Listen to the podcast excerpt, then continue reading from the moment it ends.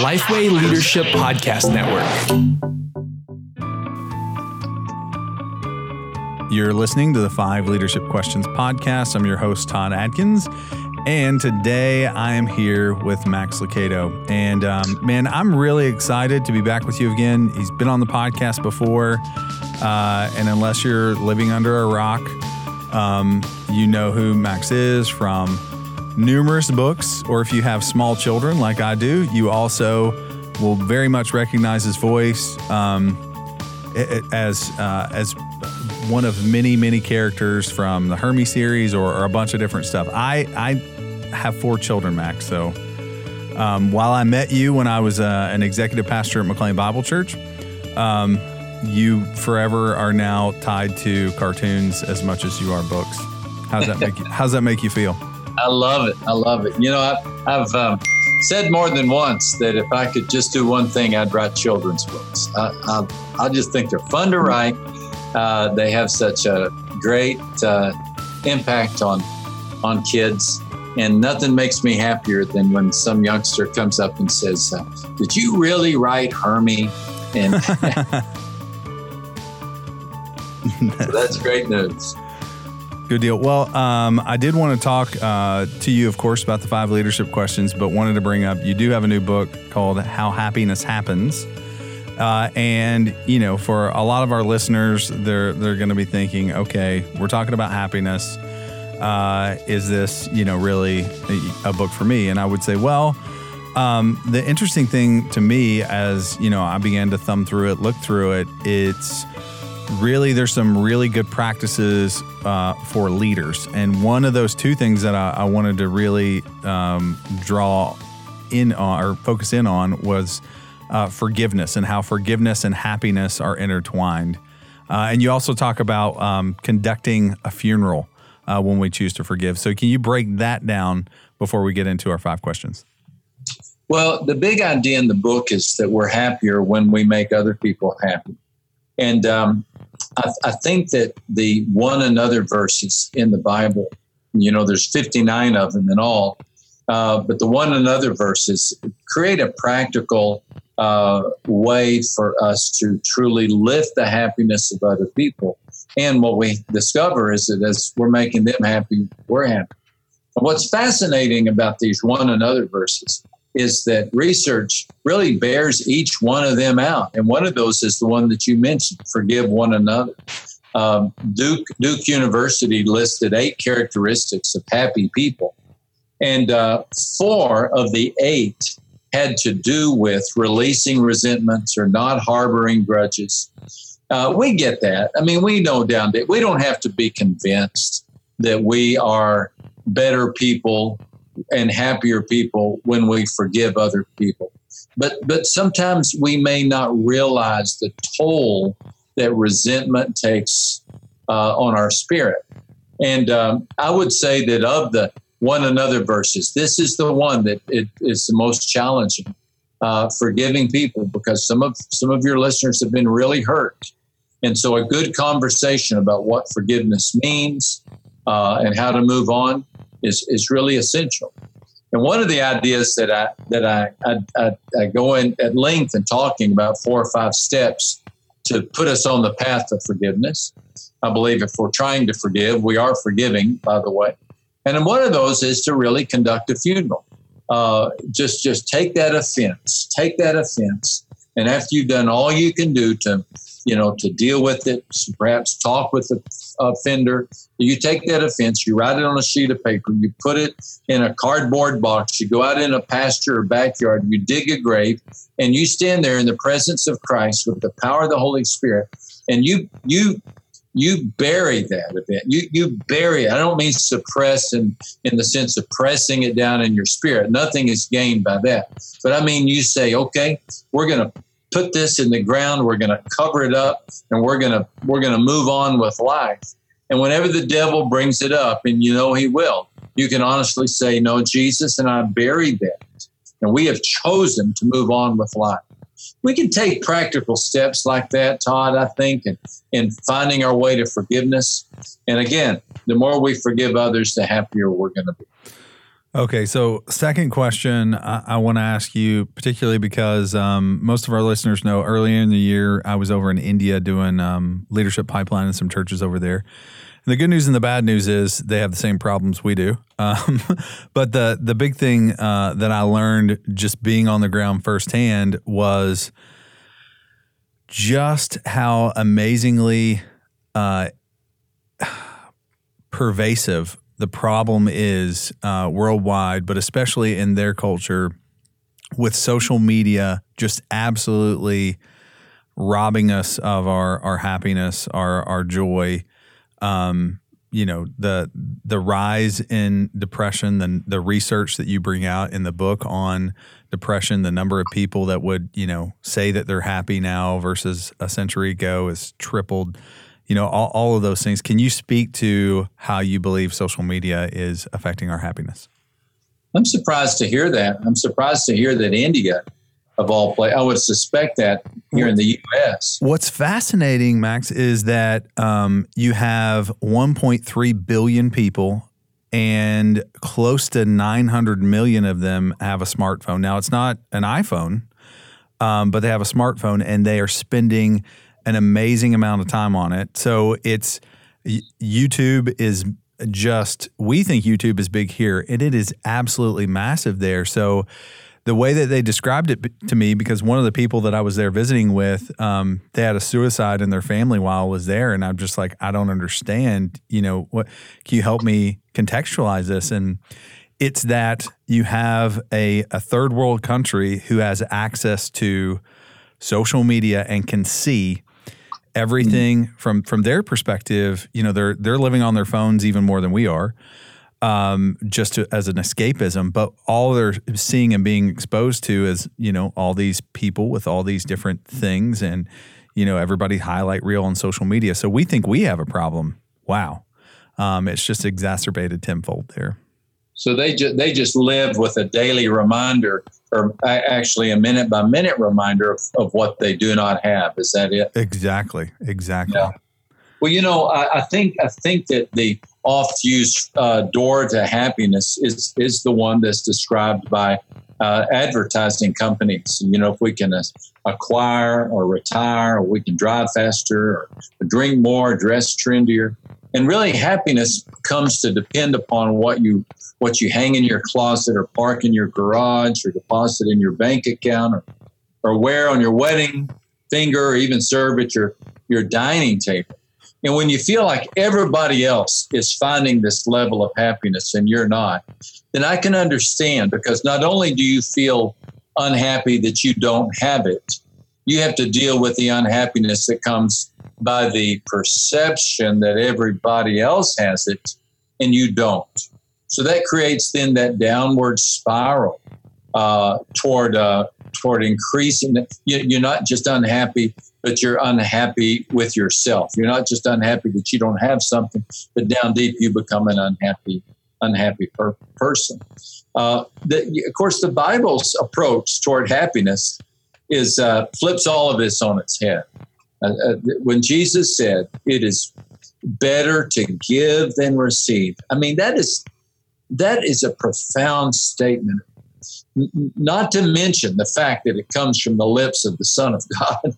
but, but if even if just it would just human bumper sticker wisdom, it's still profound. Right. But for God in heaven to tell us you'll be better off if you become a giver rather than one who's always trying to be a receiver that's better for you then then that that it really helps us take a different look at where we're turning uh, to find happiness.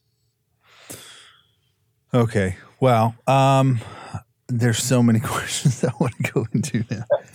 Um, you know from a finding our joy and our identity in Christ um, to oh well all right um, okay let me ask that one more question then and then we really will get into our our, our five questions. Um, so how is this how is our joy connected to our identity in Christ well it all begins right there yeah and what I talk about in the book is living out of that identity. But if I'm not secure in who I am, uh, then how am I going to be able to share that with others? We talked for just a minute, a, a few moments ago, about forgiveness, uh, about about how we can offer forgiveness to others. Well, the great story on forgiveness in the Bible is John chapter 13, when Jesus washed the very feet of the disciples, the same feet they're going to carry them uh, running away, betraying him within a matter of hours. And and he said, uh, you know, if I, your Lord and Master, have washed your feet, so also you should wash one another's feet. So there's a one another concept. Now Jesus was able to do that. John says uh, at the beginning of the chapter by saying, Jesus, knowing who he was and where he was going, rose from the table and took on the garb of a, of a servant. Because Jesus knew who he was, because he was secure in his identity, because he was, knew he was headed to heaven, mm. then, then he could do this extraordinary act of grace.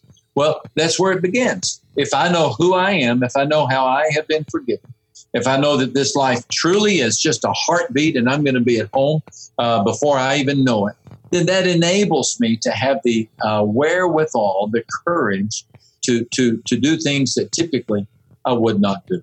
So I think understanding our identity, where we're come, coming from, that empowers us then to, to do things we couldn't do otherwise.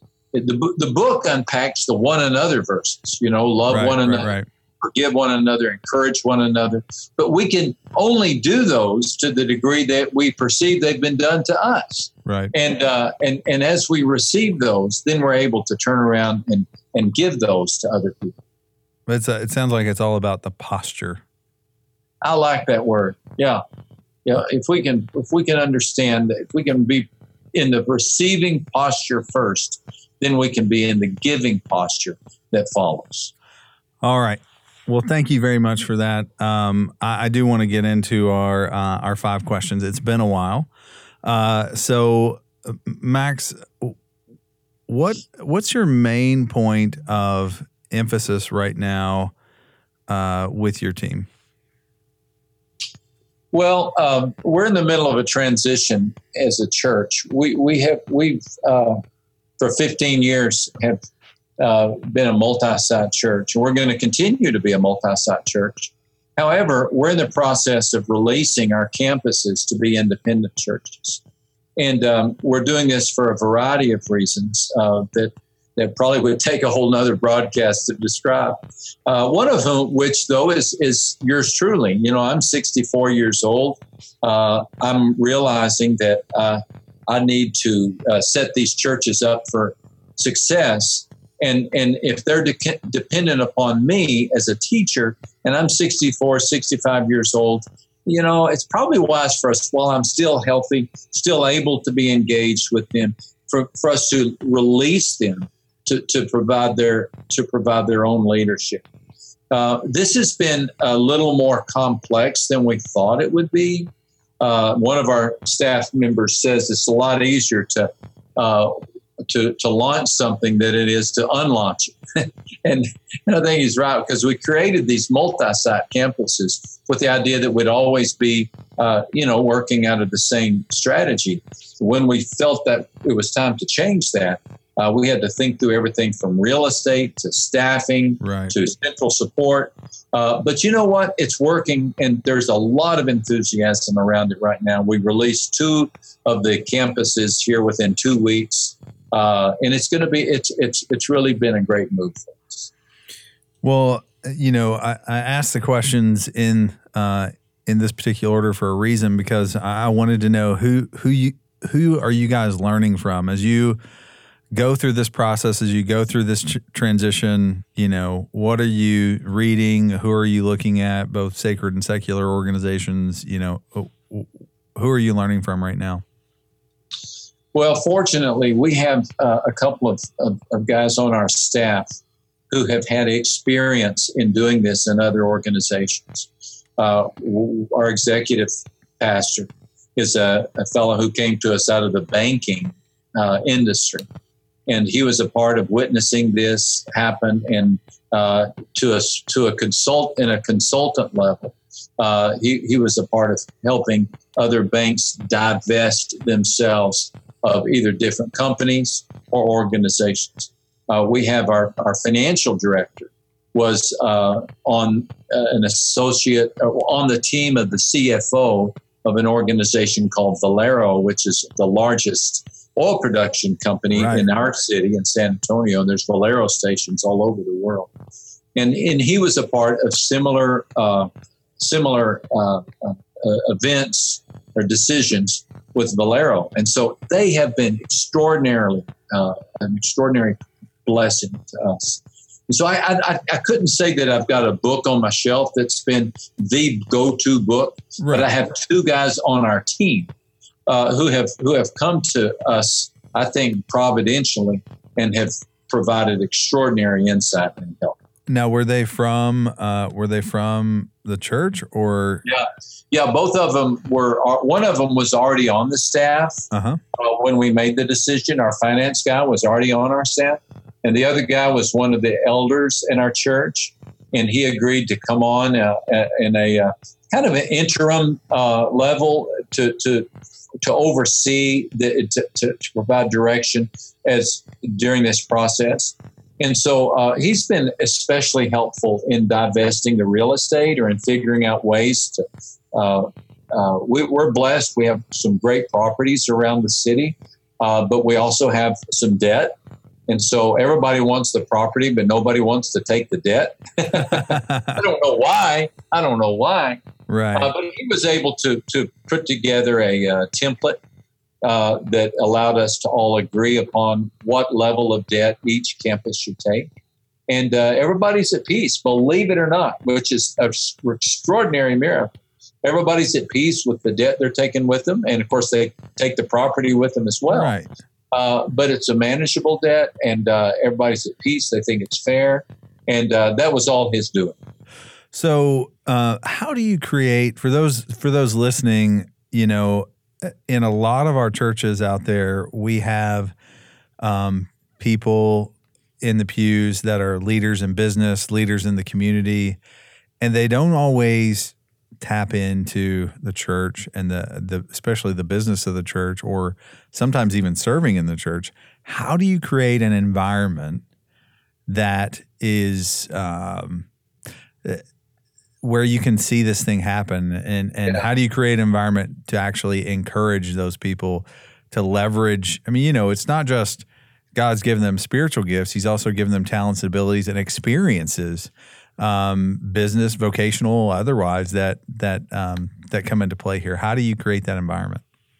Oh uh, you're assuming that we have. I don't know if i would give that yeah you know I, I i'd give I wouldn't give myself an A on that. I'd, I'd say maybe a B minus. Uh, it's been something that I've struggled with. Uh, that and and and and fundraising, uh, leadership development, and fundraising are two areas that, to be quite honest, have have been challenging for me.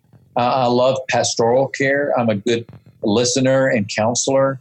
I, I love my favorite days are sermon preparation and maybe the only better day is sermon presentation. I love to preach. And so you, you bring up an area, though, in which I feel like I could have done better through the years. But one, one thing that, that we have done is that we have tried to uh, keep the church informed in the major decisions that we are in, uh, that, that we've made. And we've created open forums for people to come and share their ideas on how best to make this transition. Has anyone done this before? If so, we'd love your input. And consequently, we have people uh, kind of like the fellow that I was just describing who had surfaced and said, Hey, I was a part of this. Uh, in that case, he's a very good friend of mine, so I probably would have recruited him anyway. So like I, he was sitting out there and I didn't know about it. But but there have been many occasions when these open forums like on a Wednesday night, uh, which we invite people to the equivalent of a, a town hall meeting to ask their questions uh, and try to answer them. That's when we've surfaced these people and tried to put them in a good place where they can use those gifts uh, to, for the benefit of the church. That's good. Well, I appreciate your uh, your candor on that uh, response as well. I mean, you know, I think there are just as many people who um, will learn something and garner something from uh, from that as if you you know kind of made something up on the spot. So I really appreciate that. well, I'm I'm pretty sure that um, that that has happened once or twice on our podcast before, where I'm like, oh, I think I caught that person off guard. I'm not sure. I'm not sure about that. Um, but but do greatly appreciate that. You've probably heard about the movie Overcomer, but you may not know that there are a few books and Bible studies inspired by the film. One is called Define by Alex Kendrick and Stephen Kendrick, which is a book and Bible study based on insights from the book of Ephesians. You can find these books and Bible studies at lifeway.com slash overcomer. So let's uh, let's move into our uh, our third question. Other than the spiritual disciplines, I'm going to put that caveat out there. What are one or two things that you do daily that helps you stay sharp as as a pastor and leader? Yeah, um, you know, I, I've always worked out, and and I if I go four or five, if I go two or three days without a pretty intense workout, I'm not. I can feel I can feel the difference. Uh, right now, I'm a part of a, a, thing called CrossFit. Maybe you've heard of CrossFit, and I love it. I'm I'm there 8 a.m. every morning, and uh, I'm the old guy in the group. Uh, but they they put up with me. I'm the weakest and the slowest, but I, uh, they put up with me because I make them look so good. Uh, I, I, love that. And then um, um, I, I think the, I think the other thing that I do every day is I try to I try to write. Uh, I I I'm a, a, pretty avid journaler. I, I, write things down. It helps me think things through uh, if I write them down, and uh, that that I guess would qualify as a spiritual discipline. But also, it in in a sense, I'm writing down these pros and cons. Uh, ups and downs of life, the good things that are happening, the challenging things that are happening.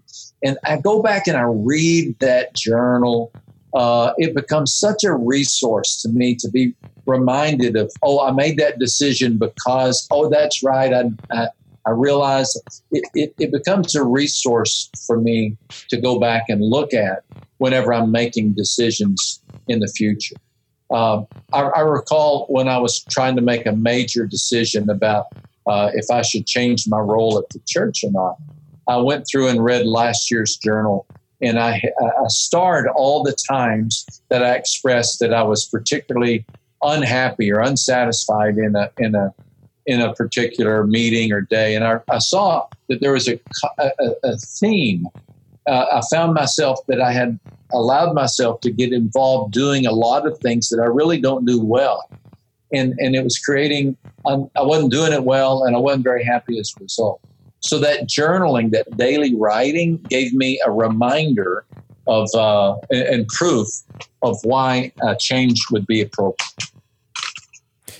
You know, I love that. Uh, one of the themes that I think continues to come back, and I continue to point it out, um, is that when we look at uh, good leaders. Uh, a lot of us are in the leadership positions that we are because we were intuitively good, but it's only when we shift to you know being more intentional um, that we find that you know next gear. And um, I love the intentionality uh, it, of not only journaling, but then being able to go back and walk through that and pull that out, extrapolate that out is is a beautiful thing. And I just want to point that out to our, our listeners that, you know, just that shift from uh, intuitive to intentional is helps often helps you find a new gear. Well, it really does. And, and if I can just let, follow that up with a, a couple of more examples. Uh, here, I've been at this church since 1988. Uh, that I think that's a lot of sermon series. I really have covered a lot of territory. And uh, I'm not leaving the church, but I am thinking are there any topics uh, that I've never preached on? Uh, again, under that theme of just being intentional. And there were two that, that I realized I had never taught on. Uh, one of them, believe it or not, I had never taught an extended series on the Holy Spirit. Uh, that's much to my chagrin when I realized it. And then another is that I had uh, taught on the day Christ returns, but I had not taught on the theme of interpreting prophecy Right. uh, from from a more of a dispensationalist view. And and I had backed away from that topic because I thought, how in the world can I make it where I can present it on a Sunday right. uh, message? And then, to be honest, studying the Holy Spirit seemed like such a big topic that I think I'd backed away. So I gave myself that assignment two years ago, and I and I did. I preached through the book of Daniel, really emphasizing the uh, the prophecies and understanding what it means like to be a person who, who believes that these prophecies will be fulfilled.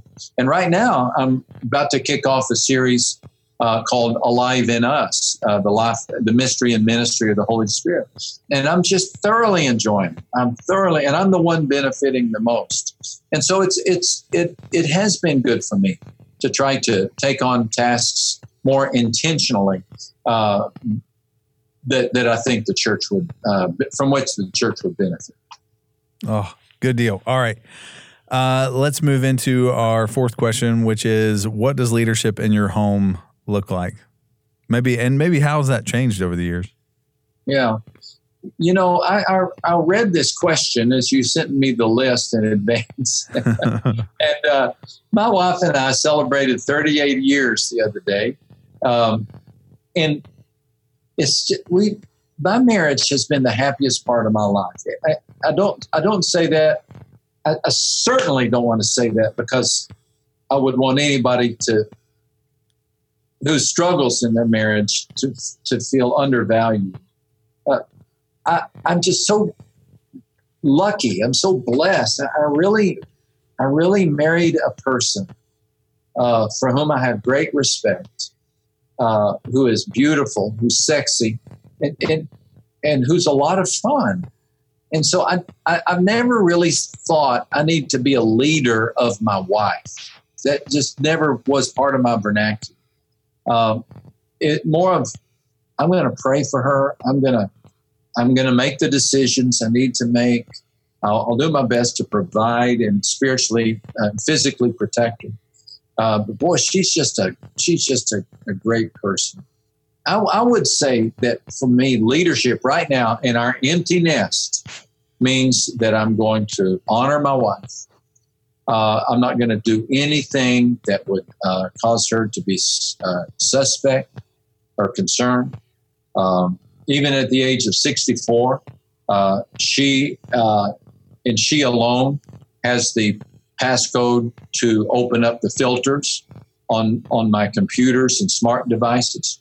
I, I, I that was that's part of the the step that we've taken just to protect our marriage. I still do not travel with a um, with a female alone. Uh, I still do not do conversations with females behind closed doors. And I've been, you know, I've had younger people say, "You're, you know, that's you don't need to do that anymore. We've moved beyond that." Maybe you don't, but I do. I do, and that's my mess. One one way I send a, a message to my wife that my marriage is is, is worth protecting. Um, and but and then again, I, I think I've got a great wife, so it becomes a lot easier. well, I do have a, a slight confession now. So when we started, I told Max, I said, "Hey, um, we found that you know, generally speaking, video, we we we turn off our video, but I turned off my video. You didn't turn off your video." So I've been watching you the whole time, and I am almost emotional uh, at this point in the podcast because you can tell with everything that you've said, Max, you are so amazingly genuine. And just then, when you were talking about your wife, man, that was legit. So I know, listeners, you can't see it, uh, and I'm the only one that can, but I just want you to know and hear that. Um, and man, I just really appreciate that answer, uh, and um, just appreciate you and your and your posture through this whole podcast. So um, we're going to bring it home with one last question, and Okay. that is, um, and I'm going to turn my uh, camera back on because it's not fair anymore. Um, what what would you tell your? You're sneaky. I'm sneaky. I told you I was an executive pastor. what do you expect? Um, no. Uh, so, what would you tell your 20 year old self about uh, preparing to lead? Uh, I, I, I think I would, I love that phrase, do the most what you do the best. I, I know that we can't always do what we're best at. Uh, you know, life brings responsibilities that are just responsibilities. But I think it's it's wise to make it your aim to identify what you're really what your what your high calling is, what you really succeed at, what comes what you love to do and what people love for you to do. And then set make that your North Star. You know, that I think ideally um, every decade we should be able to do more of what we do best than we did the decade prior. Uh, I, in, in my 20s, I think it was about 50 50. About 50% of my time was spent uh, doing what I love to do, and about 50% of my time was spent doing what needed to be done. Either I was on the mission field for a lot of that time, uh, and some of the time I was in a local church. But in, in my 30s, uh, we were able to increase our staff from three people to five people, you know, and uh, so that freed me up from doing certain things that I was not good at. And I made it my goal in my 40s to increase our staff even more. And, and I announced to the church, I said, I think that my best contribution is to preach and to pray. And so I'm, I'm, my, my aim is to make it, you know, about 75% of my time. I would say that now, uh, 90% of my time, speaking of time at what I call work or ministry, 90% mm-hmm. of my time, I'm either writing books, writing sermons, uh, talking about books or preaching sermons. That's really a privilege. Mm-hmm. I mean, I know I'm blessed. I talk to people every day who spend all day uh, doing what they really don't like to do. So I realize I'm I'm in thin air here. But I did make that decision as a younger minister, and I think that's wise. Identify what you do best and make it your aim over the years to do that more and more. Hmm. So good. All right, I'm gonna uh, I'm going to throw a question in that I have never asked on the Five Leadership Questions podcast, but it just occurred to me. Uh, and I want to maybe this is maybe this is what I'm going to start adding, but you know, a lot of the people that listen are pastors or are uh, on staff at a church, but a lot aren't. They're they're church leaders. They're they're business people who happen to lead in their church. Um, can you tell me a story about if you look back on your life at the two or three women, women or men of God that have kind of helped shape you and make you who you are um, that weren't pastors. Can you uh, give me like one or two examples and and and one example actually and and why? And these are people that really shaped my life. Yeah, like it may have been a, a Sunday school teacher early on, yeah. or you know, this is just normal people. The the people yeah. that uh, our church. I mean, you know, it's the army of people in our church. Uh, just just tell about how. I mean, you obviously have had. Uh, an amazing life, an amazing ministry. Your books have spoken to so many people. Um, but I want to hear about one or two of those people that nobody has ever heard of yeah. that made a big impact on your life. I got a great story. I got a great story. All right. Uh, and he had a great name, Moody. Isn't that a great? Kind of like Moody College. Yeah, yeah. His first, first name Moody. Um, his his name was Moody Connor. Uh, he was a uh, football coach in our high school uh, where I grew up in a small West Texas town. Uh, he was good friends with my father. Uh, and uh, he and his wife would join us for dinner on occasion. Uh, he, he was a leader in our church. Uh, he was a uh, former lineman on a national championship football team from college.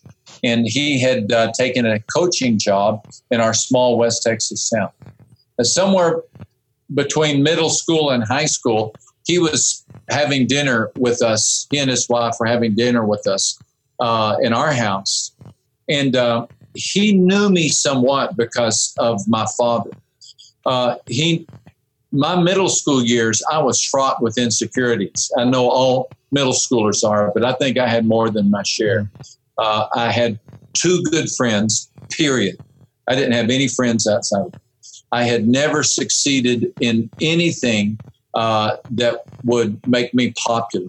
I was pretty good at, at school, but I was not good at football. When I went out for the basketball team, I scored a basket for the opponent's basket. uh, I tried the golf team, and I and I that stunk. And so um, he knew I, I was kind of a loner. Those two guys that were my friends were both moving. So I was about to go into high school without any friends, and I was very insecure. So over dinner, he said, Here's what you do, Max. I want you to come out for our freshman football team. And I thought, I'm not going to do that. By the end of the meal, he had convinced me to try. And he said, Here's what you do if you'll show up and try hard, you'll make the team. I remember that phrase show up and try hard. Mm. And that's kind of become a mantra in my life. I'm just going to show up, you know, showing up at CrossFit all these years right. later, right? And I'm trying hard, trying hard. And you know what? I made. I not only made the team, I'm, I became a starter on the team, all because of Coach Moody, Coach Moody Connor. Right. And there he was. Uh, he's become a picture to me of the Holy Spirit in some ways, because the Holy Spirit is that advocate, that champion of our hearts. Right. Uh, who says, "Show up, and and I'll make sure that you're." In. So he helped me. He coached me, and and I think he he never could imagine the boost of confidence that making that freshman football team provided me. And and really gave me a whole new circle of friends and and changed my well, changed my life. Oh such a great story. Yeah, yeah, thank you for letting me share that. I've never gotten to talk about him publicly.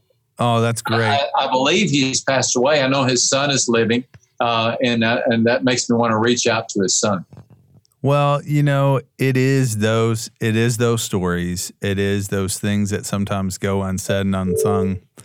And they just, you know, eh, there are people that um that made me who I am that, you know, have passed away already. Uh one of my youth leaders, uh, a lady by the name of Kim Furnish, she, you know, uh, died of cancer. She'll never know uh, this side of heaven. I guess she does now, actually. Uh, but, you know, just the fact that um, there's so many people in our churches that the the legacy it, it, really isn't what you yourself do. It really is who you develop and who you're pouring into. And um, I I don't want to. I'll go ahead and tie this back to your to your book. It really is. Uh, it. This is not a pay it forward thing or anything like that it's understanding uh, who your identity is in Christ and moving from Ephesians 2 8 9, it's by grace I've been saved, to figuring out I'm his workmanship and what am I supposed to do with my life and how am I supposed to just show up and try hard where he's placed me. I'm not supposed to be this, you know, grand, I'm not supposed to be what I see on social media. I'm just supposed to show up and try hard. That's your next book. Show up and try hard, Max. That's what pretty good, isn't it? Show it is really hard. good. It is really good. well, thank you so much for uh, for sharing your your your heart, your ministry. Uh, with us on this podcast, but also over the years through um, through books and so many other ways. Uh, just really, really great to you. connect with you again. And boy, you do a super job. You oh, do. Thank you. You make it painless. Oh well, thank and, you very uh, much. I've, I've, been in painful ones, but this one's painless. Good deal. All right. Well, hopefully uh, you incorporate that story into your series. Okay, I'll do it. All right. Talk to you later. Thank you, my friend. Thank you, sir.